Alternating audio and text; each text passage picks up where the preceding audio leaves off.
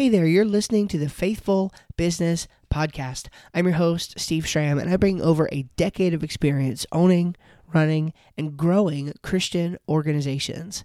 And in this podcast, I want to help you become a more effective leader for Christ and serve your clients and customers well. Welcome to the show. Hello, my friends. I want to welcome you in to another episode of the Faithful Business Podcast. On this episode, I'm really excited to have a new friend and a, a, wonderful guest who I learned lives right down the road from me here in North Carolina. His name is Leo Marte. I think that's how you say that last name, Leo Marte. And um, he was just a fantastic conversation. He's a personal CFO, a certified financial planner, and he owns Abundant Advisors right here in North Carolina. And yet he serves clients locally and across the country through his virtual advisory services. So I would highly encourage you to um, listen to this conversation. It is a fantastic conversation. He's a great brother in Christ, and I think you're really going to enjoy it. Leo, thank you so much for uh, joining me on Faithful Business today. Oh, thank you for having me, Steve. I appreciate the opportunity to chat with you and your audience. Absolutely. So, uh, first and foremost, just really want to know um, more about you. You know, give give me the Leo Marte story. You can talk about your testimony, how you came to know Christ, and, and how you came to do what you're doing today. Of course, yeah. So, um, you know, I I was born in a Christian home. Uh, my mom came uh, to become a believer uh, when I was still in the way. Uh, so when I when I was born, I, I was born in a in a place in a situation where you know, my mom was a believer, and you know, my unfortunately my parents uh, divorced, you know, later on. Uh, but it was a great opportunity for me to grow in the church environment. You know, really understanding the gospel at an early age and making my my own profession of faith at the age of seven or eight years old.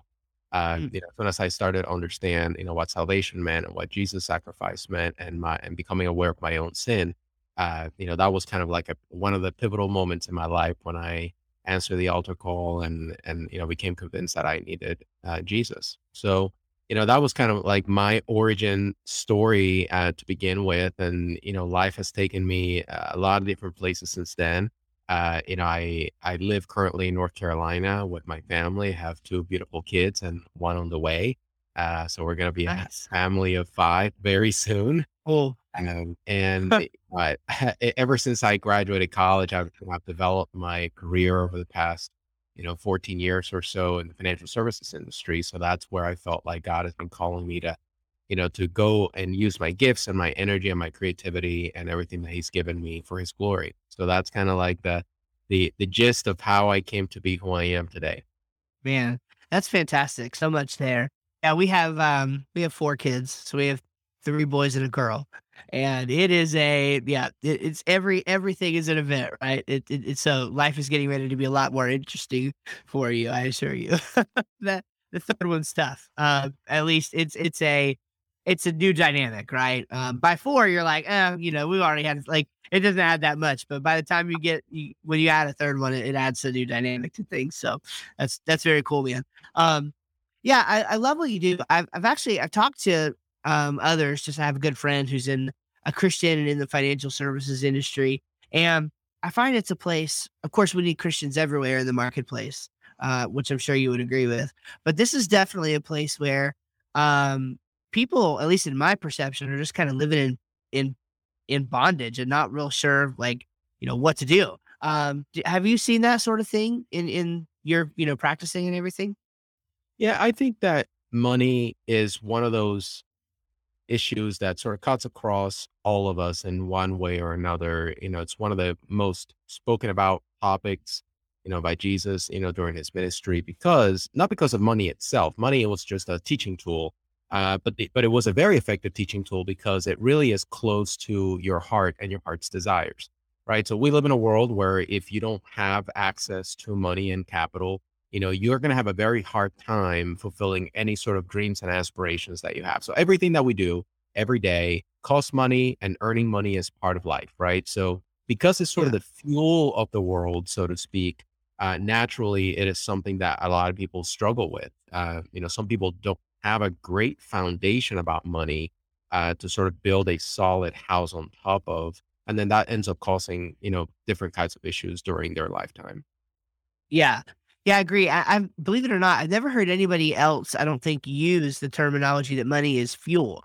but i myself sort of stumbled upon that um, a few months ago when i was when i was really thinking about this because i read a book by um, by randy alcorn i don't know if you're familiar with him he's a yeah. pretty yeah pretty well-known writer and he's written a lot on the subject of giving and um in the book that he wrote, um, I think I think the title was "Giving Is the Good Life," and I read it, and uh, I, I couldn't tell if I was I don't know I couldn't tell if I was being just convicted by it or if I was you know because I mean uh, by the time we get to the end of the book, you know he sort of gives you the idea that yeah like um money's not a money is of course not evil in itself but at the same time throughout the book it was kind of like you know basically give away everything you have, sort of, you know, sort of idea. And I'm like, well, um, I don't know. I, I just I just find it interesting that if you if you if you look at if you attach morality to um to money, I mean that just seems like a, a mistake. It, it's that's when it becomes to that's when it starts to consume you. Versus if you just look at it as fuel for whatever you're actually trying to accomplish, be it giving to missions or changing the world or either just changing your family, you know, living a, you know, living a, a nice, you know, life for your family and, you know, doing some giving along the way. Um, either way, money is, is just fuel. Any other important thoughts just come to mind uh, around that, that idea for you?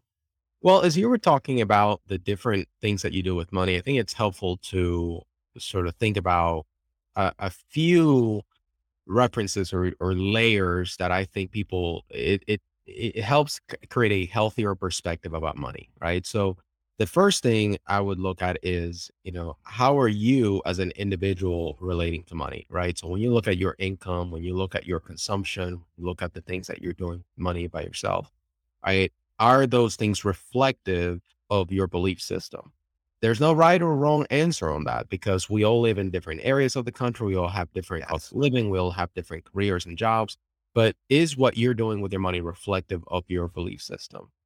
Then the next thing you need to do is, all right, so now after you've kind of stepped aside from yourself, what are you doing to protect your family now and tomorrow with the resources that God has given?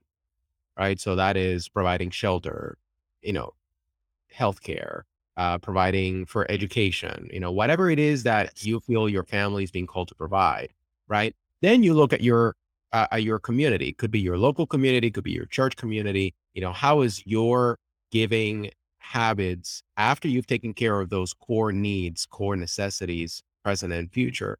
How are you then engaging with others to further, you know, the the preaching of the gospel and the expansion of God's work? Uh, and then then you go global, right? So I think it's it's it's all about balance and having a layered approach to what we're doing. I think it's just as much a mistake to say, hey, you should give everything you have as saying you should give nothing, right? Like there's there's got to be a middle ground where we're balancing our core needs, our future needs, and also you know the the giving piece, which I think should be part of you know everyone's financial plan ideally. Yeah, that's that that's huge. So so then, uh, kind of from there, um, obviously you do financial services work. Okay, so how do you help support those things for for for others, right? Financial advising is just investment stuff, or how how where do you fit in someone's financial life if you come in to help them? Yeah. So my work is primarily around you know helping Christians who've been successful either in their careers, you know, through high earnings, or you know have been successful savers for a very long time and have accumulated assets, and helping them figure out how to manage the resources that God has given them how to transfer some of that to the next generation, how to make an impact with you know all these uh, sort of material blessings, so to speak, right? And mm-hmm. the process is is very thorough. You know, we cover everything from their budget and their cash flow. You know, how are they managing their money nice. month to month? You know, what kinds of protections do they have in place to to make sure that that income or those assets that they've accumulated are not at risk because of the everyday happenings of life. Uh, you know, we look at also their investing portfolio and their plans for retirement. Are they going to have enough resources at the current rate of savings to be able to provide for themselves when they can no longer work? you know, is a big is a big piece of of what we do as advisors because after somebody has worked their entire life and accumulated these assets, there is nothing else that they can do to do this again, right? So yeah. so everybody typically comes to an advisor worried or concerned that now they need to make this thing last until they're gone and hopefully ideally leave something for their kids so they can bless them as right. well uh, so of course investing is going to be a big part of what we do but it's not everything that we do you know we look at taxes as well so my practice you know as part of my comprehensive services we do planning we do investing we do taxes we help people with estate planning you know things like creating a will and having powers of attorney in place so it's a fairly comprehensive service, um, you know, and it's not the typical, um, I guess, the typical uh, advisory offer that you hear out in the street where somebody's just placing trades every day for you, buying stock, selling stock, and you know, taking advantage of short-term swings in the market. That's not what I do. My work is really focused on comprehensive financial advisory that comes from a values perspective. Um, yeah. There are many colleagues in this business who do similar work to what I do, but I feel like what differentiates me is uh, my faith and the value system that I bring into the planning process. Yeah, yeah, that's awesome. In fact, that's the next question on my list. So let's just talk more about that. Um, you know, because I mean, there are definitely a ton of people who who do what you do. Now, I um, uh, different people have different feelings. I'm a personal finance nerd of sorts, mm-hmm. and uh, I for a while I was big on the Dave Ramsey train. Uh, I still like Dave, uh, but I've I've, I've uh, a lot actually, but I've ventured a little bit from what he teaches on in some areas. And so um, I'm just curious. pardon me. I, I'm just curious, like if you have if you have somebody else who's in the same line of work, but they don't have that that faith perspective. Like one of the things that uh, Dave in particular likes to talk about is working with somebody who has the heart of a teacher. So you know, I I don't want to. It, eh, trust my financial assets to somebody who's basically like, trust me, I got this right? I want to, I personally want to um, understand what's what's happening you know with my money why is this a good idea? Why is that a, good idea? You know i'm assuming your faith helps to inform well number one i'm assuming you take an approach kind of like that. It seems that way to me and you can talk more about that if you want to. Number two i'm assuming your faith sort of would play uh, a role in that but I, I really would love to know what all you would say differentiates you, you know, being in, in, in business from a faith perspective than just being another guy who does it? So one thing, one ter- term that I use to describe my work is that I am a personal CFO. And uh, for people who are perhaps not familiar with that terminology, I come from corporate America. So for the longest time, you know, uh, I've, I've known that a, a CFO, a chief financial officer, is the key strategist person in a CEO's table that is helping to fund and to design and create all of the initiatives that the strategist, the CEO for the company sets forth, right? So the money guy is the one that's going to tell you, well, yeah, that's possible. Uh, that's a bit of a stretch. Yes, we can get this done in this, this, and this way. So they're going to help you as a CEO materialize your dreams and hopes when I work with families, I find myself in that same seat with them. I don't tell my clients what to do. My clients have have money, have title, have position, and have earned it rightfully by their own effort and intelligence. So yeah, yeah. there isn't anything that I'm bringing to the table that is revolutionary. However, my understanding, my knowledge of money can help them make better decisions and can help them prioritize their spending or prioritize their investing in such a way that they get the best outcome. So I think that it's helpful to understand that a personal CFO looks at your entire life, financially speaking, and all the tentacles that come out of your finances, whether that is your profession, your family, etc. Now, when I look at my and this is how I describe my work as a Christian to people who are curious to find out what does it mean to be a Christian personal CFO. And I think number one, I don't think you should ever hire anyone as a believer. I don't think you should ever hire anyone just because they say or they profess a a faith that you share, right? Sure. I think it all has to begin with competence. So in my faith, you know, in our faith, we do the work as if it was unto God. So when I do my work as a professional, I believe that because I am a Christian, I have a duty to do my work with excellence and Yeah. to do my work in such a way that is reflective of my belief system. So even if my even if the person sitting across the table from me is not a Christian or does is not necessarily what you and I would call a a devout believer that goes to church XYZ times a year, week, month, Yeah. whatever, right? Even if that is not the case, they can sense that I have a different level of professionalism, quality that is just it- it's just over the normal that they see. And that, that is what I call that bar of excellence that as Christians we need to bring to the table. Whether you're a carpenter, an electrician, a teacher, a lawyer, a, you know, anyone that deals with you has to notice that there's something different about the way you do business. So that's number one. And number two, then it's the way I manage and, and help people manage their money is to what end are you moving in life, right? Good best practices of financial planning are the same for every person of every faith, of every color, creed, and gender, everything, right?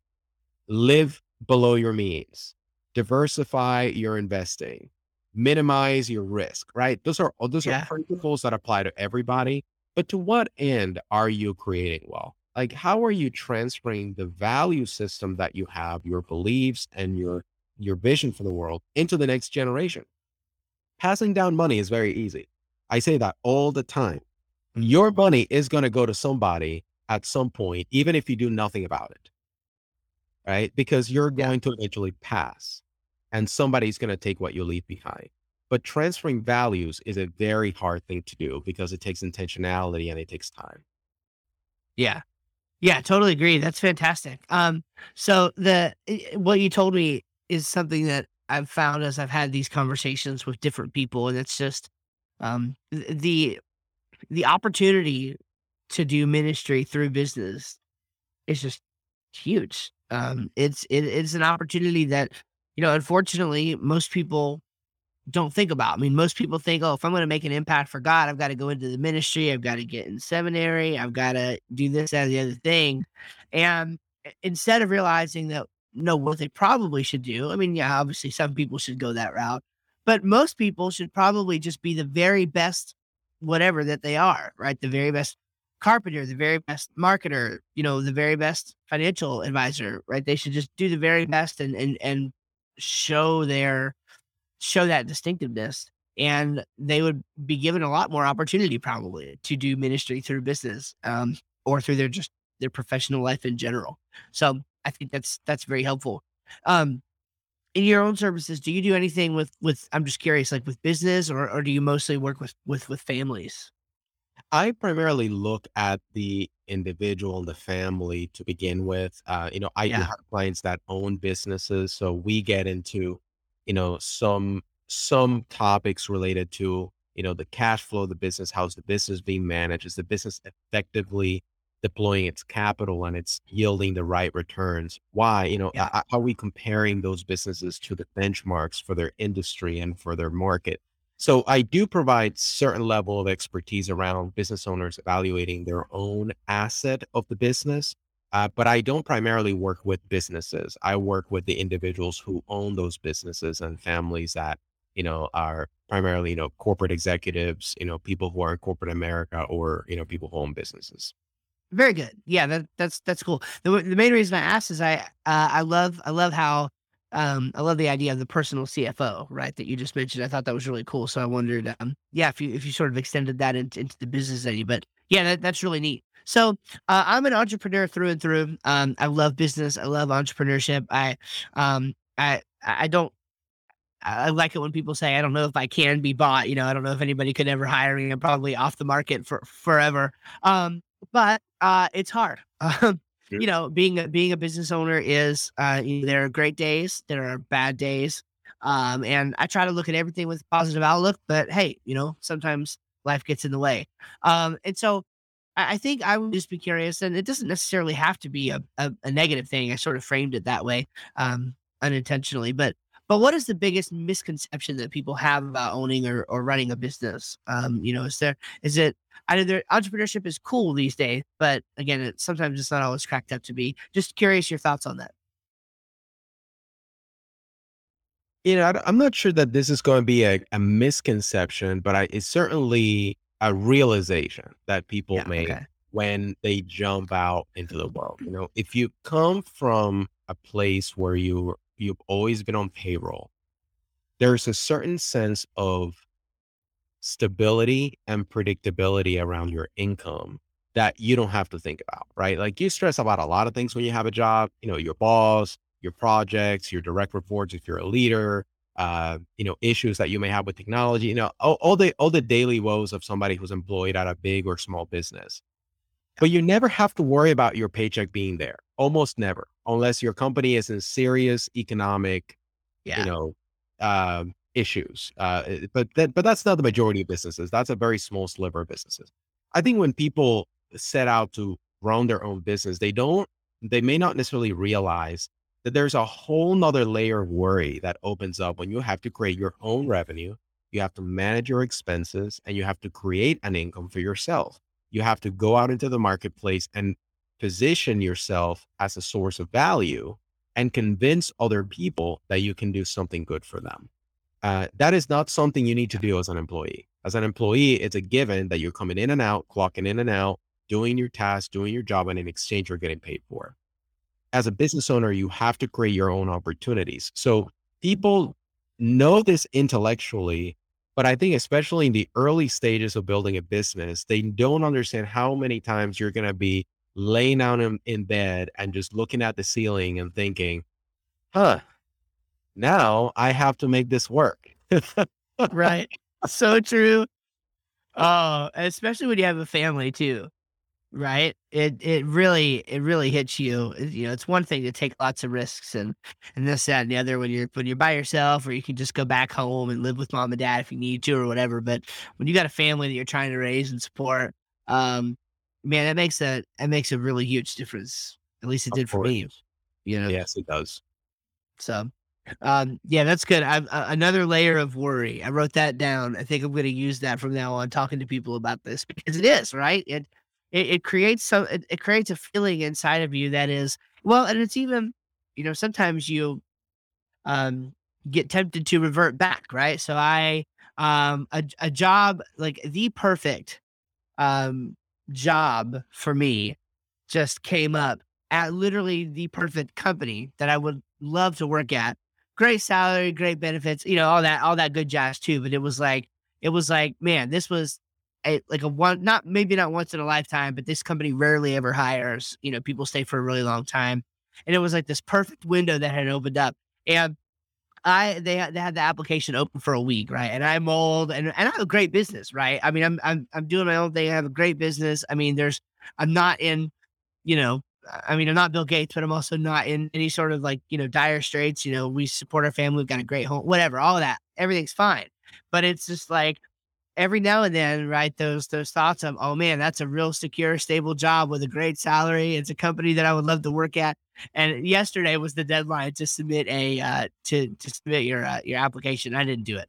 Uh, I couldn't bring myself to do it. Every time I just mold back and forth, I'm just like, no, this is where I want to be. This is this, you know, this is what I worked for for all these years, and now I've got it. So it is a different layer of worry, but it's also kind of like you really find out who you are. Um, when you know what I'm saying when you when you get into entrepreneurship and business ownership changes the game um, in a big way. So one of the things I'm curious about from you is if you have a, a regular routine. Lots of people have morning routines, daily routines. Um, I do. Uh, I, I do the same. You know, I do some scripture reading. I balance my budget. You know, I shower. I do basically the same things every day, and that that keeps me going. Um, what about you? Do you have anything like that that sort of keeps you going? I do. So, you know, th- now a caveat is that this depends on whether we're in summer hours or we're in, you know, the rest of the year because Yeah, kids in school, you know, that that changes a little bit. sure. Uh, but I, I would say generally, I wake up in the morning. Uh, you know, of course, uh, you know, go through the hygiene routine, uh, and then I typically have breakfast uh, with my kids. You know, my kids and my wife at home. Uh, I have a home office, so I have the the amazing privilege of not having to commute anywhere. Uh, so that gives me a little bit more time to sleep. You know, before out when I was working in corporate America, you know, I was 45 minutes away from work and then I needed another 30 to 45 minutes to get ready. Uh, so all, all said and done, I've recovered about an hour and a half of my time in the morning back, uh, Yeah. and in the evening. Uh, so, you know, it's, it's the, the, the, norm, the typical morning stuff, but having breakfast with my kids and my wife, um, you know, reading scripture, and then I I then I go upstairs into my office. I say goodbye to the kids. My wife is usually in charge of drop off um, in the morning, unless you know she's pregnant. So you know when things don't don't go according to plan in the morning, I'm happy to step in as well. Uh, Yeah. Yeah. But then when I, as a financial advisor, when I come into the office, right, I also have my little routine of things that I want to do. You know, I check my personal and business emails. Uh, I look at, you know, the business and personal bank accounts. I also look at uh, a couple of different news sources to, you know, get to a good understanding of what's happening around the world, what's happening in the economy, what's kind of driving some of the early market movements uh, in that particular day. And I also look at, you know, different community sources, forums, you know, groups that I'm a part of just to see, hey, you know, is there anything interesting here that I should look at first thing? Um, you know, that probably takes me uh, around 45 minutes to an hour, that whole routine in the morning. So my first hour really is focused on kids, food, scripture, and updates uh, about the world. Yeah. Now, uh, of course, there's going to be exceptions, but I'm curious on this because it's something I'm thinking about a lot. I mean, do you do you work a pretty standard eight hour day, right? Even though the home office, or do you, you know, is it variable for you? How does that how does that look? I would say balance. generally, ge- generally, I separate, I or not separate. I set aside, uh, you know, my, eh, you know, eight to eight to five as the core hours that I'm working. Uh, I usually, of course, Yeah. like to be available for my clients or market hours because if there's something that comes up, you know, maybe there's a transaction that needs to be placed, you know, they have an urgent need for cash or something that needs to happen with their investments. I want to be available to my clients, but that doesn't necessarily mean I'm always chained to my desk. Because one of the beautiful things about working remotely is that you no longer have that sort of monolithic structure of, you know, you go, you sit in a desk, you spend all day, and then you go home. Uh, so sometimes during the day, you know, that means working a couple hours in the morning, like having lunch with my wife and my youngest daughter, who's not yet in school. Um, and then, you know, we usually go for a family walk, you know, all the while I'm still available. You know, my phone is still on me, you know, ringer's on. So if somebody calls me or texts me, I'm available. Uh, but I'm doing other things throughout the day. You know, maybe my wife needs to go to an appointment and I stay with the kids or, you know, what have you. So I have a lot of flexibility built into my day because that was one of the main drivers of me starting my own business. I wanted to gain control of my schedule. And that's one of the ways that I exercise that freedom. 100%. Yeah. I feel that, you know, for for me, part of the issue was, um, I, you know, have to I have to intent be intentional about stopping, right? Or else I'll just keep going because I because I do enjoy it, you know. And uh, for the first probably year and a half that I did this full time when I left my job, um, it was kind of like, yeah, um, was I was working a lot, right, all the time, just just because new business.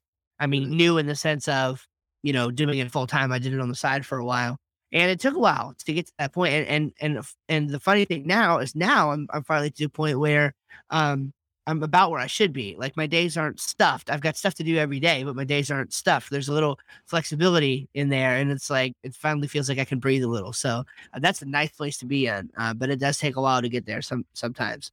Um, you know, Steve, yeah, before we yeah, move on to the next topic, I do think that this is very important for people who are thinking of or currently managing a business. Because I, I think you said you said uh, you gave a very interesting nugget there that I don't want to blow over. Uh, you talked about that initial period of time where you felt like you needed to put in extra work to become established. And I, I kind of called that the burn in period. You know, is that period where you're just building the infrastructure of a business, creating the lead flow, you know, creating the revenue that's going to sustain the business growth over time. And I think it's really important for people to understand that yes, you will put way more work than you did as an employee. But in exchange, down the road, if you do things right and you implement the right systems in your business, you'll get more freedom than you ever had as an employee. but there's got to be that investment. Like, you know, being an entrepreneur and taking the risk is not free. You do have to pay the dues to be able to establish yourself and have that level of control later on. So I appreciate that you mentioned that because that's exactly what happened to me in the beginning. In the first 90, 90 days, you know, the first three to three, four, five months of this business, I was working literally 80 hours a week. I was working, Yeah. you know, I, I was stopping for lunch, for dinner, and I was waking up at seven and going to bed at 11. And every time in between meals, I was working. But that's unsustainable. That's not going to be there forever, right? Right. Uh, it's only going to be for a period of time until your business is strong enough to then give you that flexibility. The problem is that some people never get off that burnout train.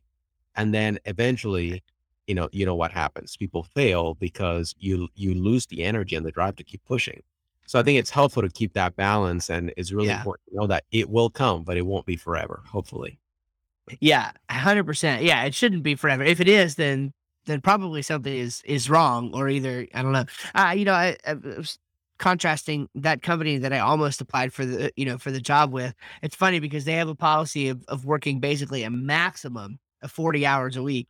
And Elon Musk is in the news again for an email that he sent out where he wants every Tesla employee to work a minimum of 40 hours a week and uh, and in the office, right? No remote, no remote stuff. And um, anyway, I just I just found it interesting. It was a it was a uh, it was a it was a funny moment because literally the company that I was thinking about applying for, I mean, they literally wrote the book on remote working way before it was cool. And so anyway, I, it- all those things coming together, I just think it's um I think I think it's fun. So my next question would be what is your favorite thing about this? About about running a business? Sure it can be hard but like it's awesome. I'm i'm gonna i'm gonna guess if i was a prophet i would say that your answer is the freedom and flexibility but i don't want to steal your thunder totally here. So what would Well- you say is your favorite thing about it? Funny enough, that's the one that I talk about the most, but that is not necessarily my number one.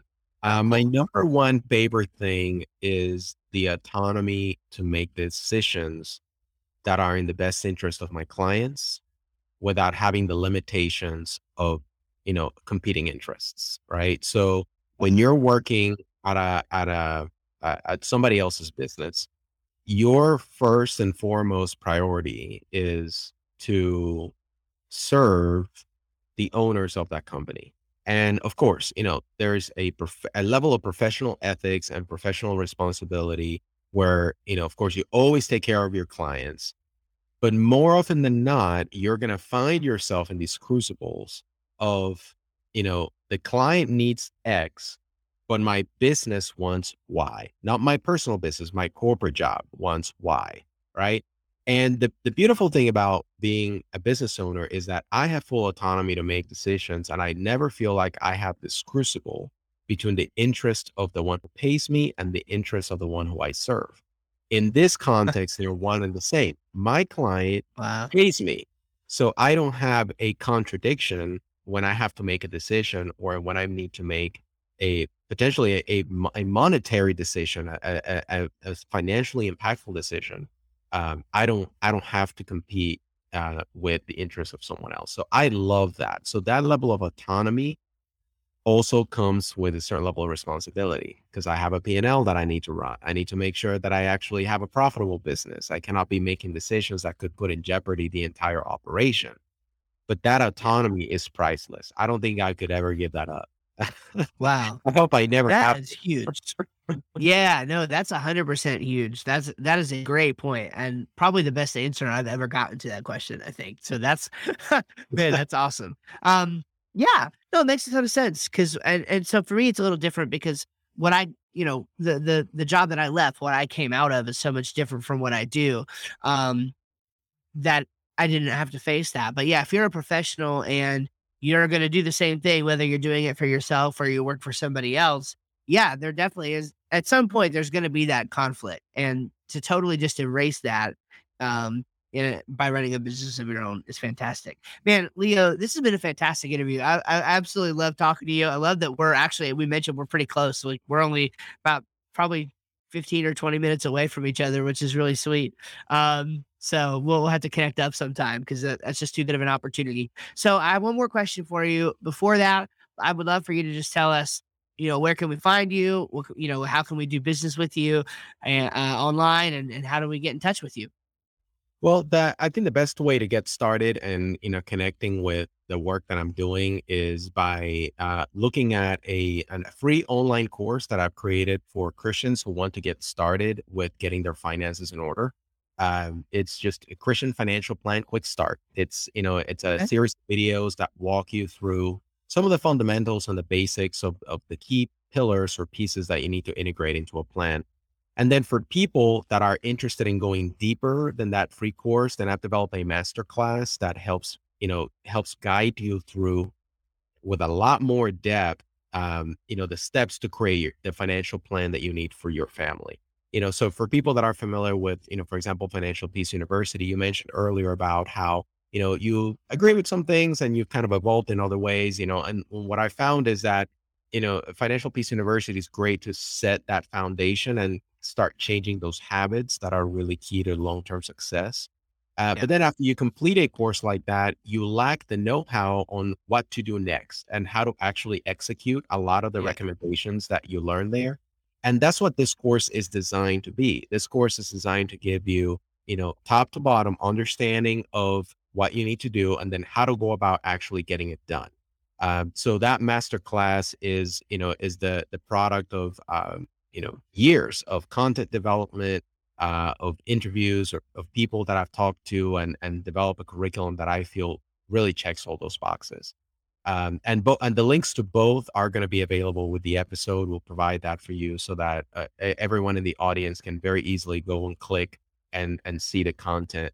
Um, and then for those Christians that are now at a point in their life where you know they've either achieved a certain level of income in their careers or you know close to retirement, they're looking for help to figure out how to manage their money uh, so that it it meshes well with their value system, but also, you know, lasts them for as long as it can so they can Yeah. survive their retirement years.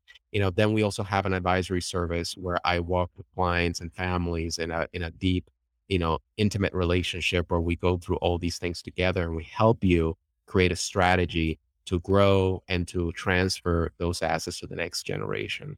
Uh, so that's very easy to to sort of navigate, you know, again, we'll provide the links to the the the quick start, which is a free course, the master class, and also in my website, abundantadvisors.com, there's information about my advisory services and steps to get connected with me and and have a consultation and have a conversation about things. Fantastic. Awesome. Very good. Well, I'm looking forward to being able to share those with everybody. Uh, check out the description and we'll have it all there for you. Um, all right. My last question, my friend, and that would just be uh, what's your favorite Bible verse or, a- or if not a verse, a book or passage or just something that helps you from the Bible every day? You know, that's a very difficult uh, thing to answer. It's like what's it, it's like the same question as what's your favorite food? I, I like too many things. Uh, Yeah. you know, so Yeah. it's hard Yeah. to answer. But but if I had to if I had to select one that I think most closely connects with the with our conversation here is John ten ten. And John ten ten uh, you know, is a is a just it's a statement that Jesus gives uh, to the people that he's teaching and differentiating himself and his mission from the mission of the thief. And in this case, you know, the devil, right? The thief's purpose is to steal, to kill, and destroy. So that's what he does. What I came to do is to give life, but most importantly, life that is more abundant. And that's actually Yeah. the name of my business, Abundant Advisors. I name my business on this principle that my job is to help people have a more abundant life with their money. And sadly, even though many, many Americans identify as believers, there are very few firms that are actually aimed at serving Christians and aimed at projecting that value system into the money. Um, and that's where I felt like God was calling me to go. So it was natural for me to name, you know, the, the company Abundant Advisors, because that was my inspiration to get started. I love it. That's fantastic. So cool. Um, yeah, what a great verse and what a great truth. Again, probably one of the best answers I've had to that question. All right, Leo, man, I appreciate it. It's been absolutely fantastic. And uh, I hope that, um, uh, yeah, people will listen to this and be able to engage with some of these resources that you've created. It sounds like you're doing a great job for the kingdom. So we certainly appreciate you. And uh, thanks for your time today. Steve, thanks for having me.